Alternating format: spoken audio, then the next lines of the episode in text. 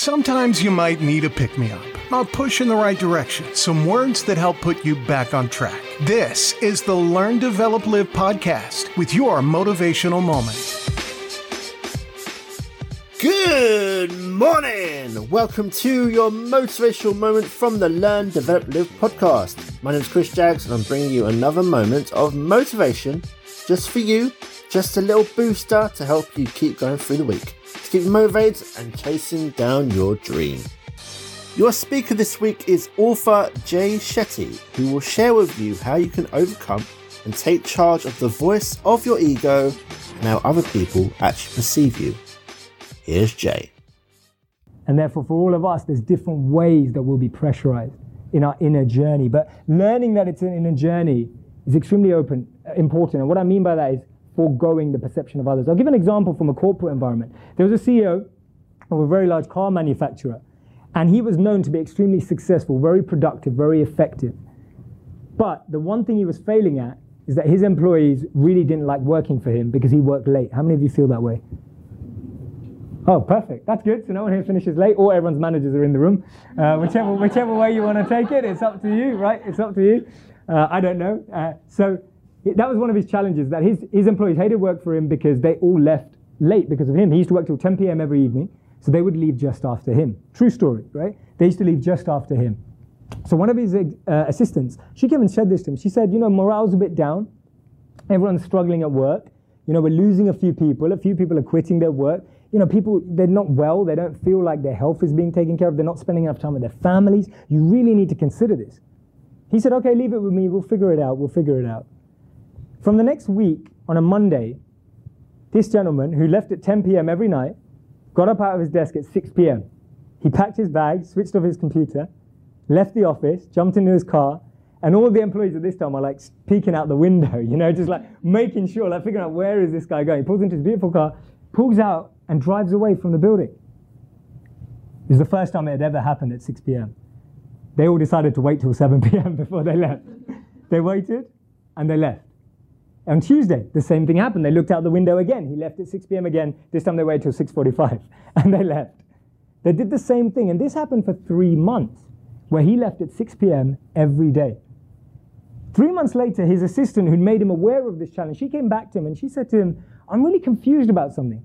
She said, You've been leaving four hours earlier every single day, but you're not behind on your calls, you're not behind on your emails, and you're still performing at the same level, if not better, than when you were leaving on time. And she said, How, how are you managing to do this? Are you working at home? Well, how are you managing this? And he said, Let me tell you something interesting.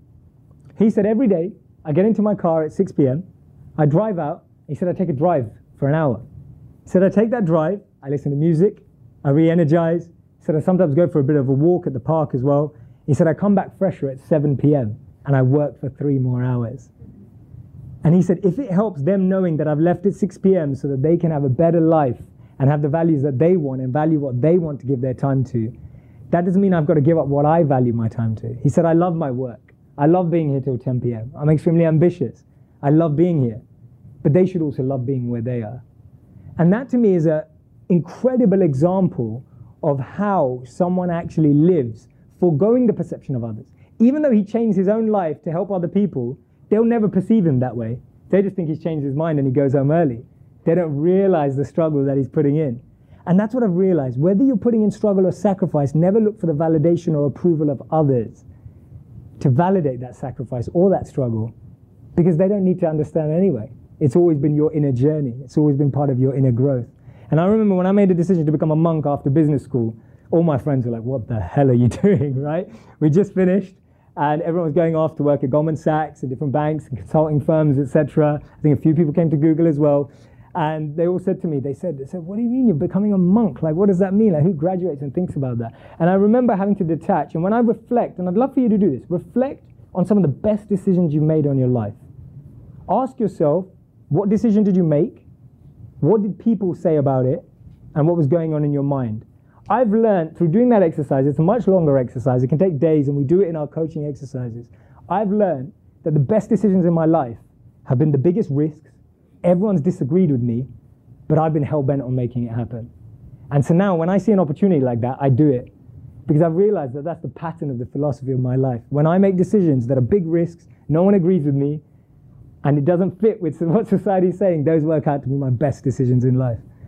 And I'm not saying that that's your pattern. I'm saying that you have a pattern and a rhythm as well. And it's part of your journey to find it. Right? The fourth and final lesson learn from the past, but don't live there.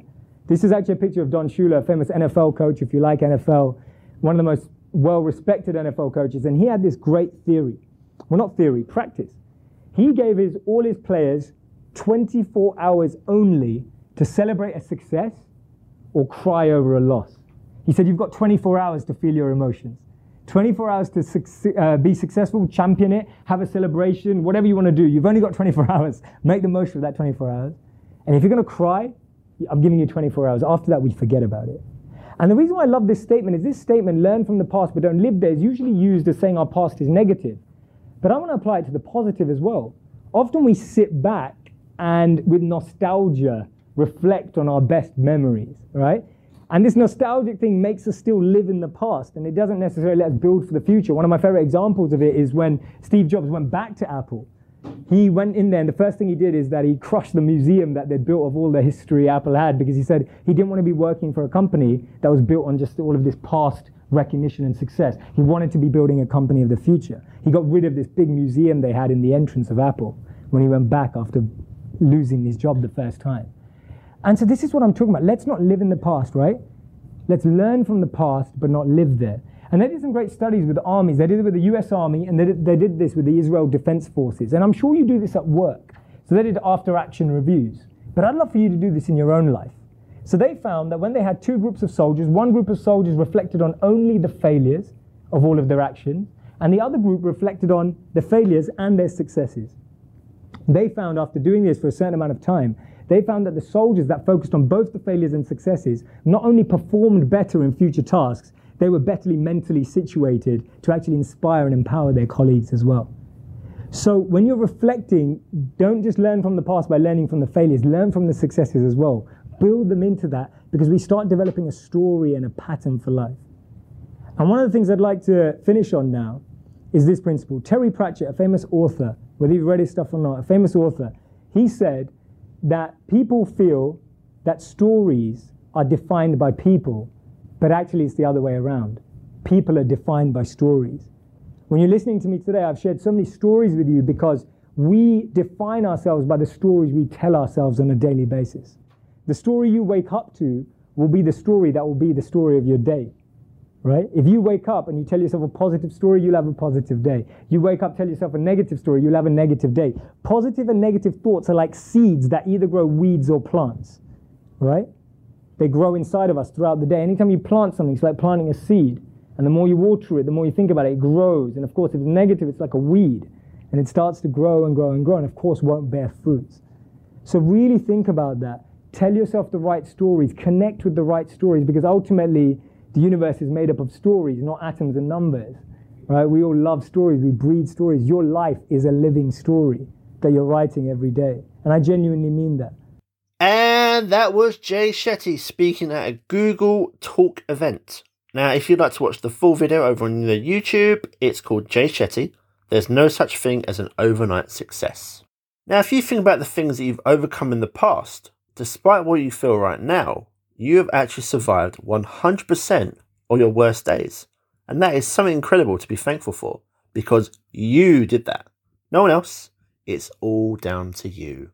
If today's episode has given you that missing inspiration that you know you needed to help kickstart the idea you got, unlock the talent you have right now, and give you an even bigger trigger to kickstart your life, take control again, then come and book a call with me your very own 30 minute LDL power call is waiting for you to book right now. Book it now!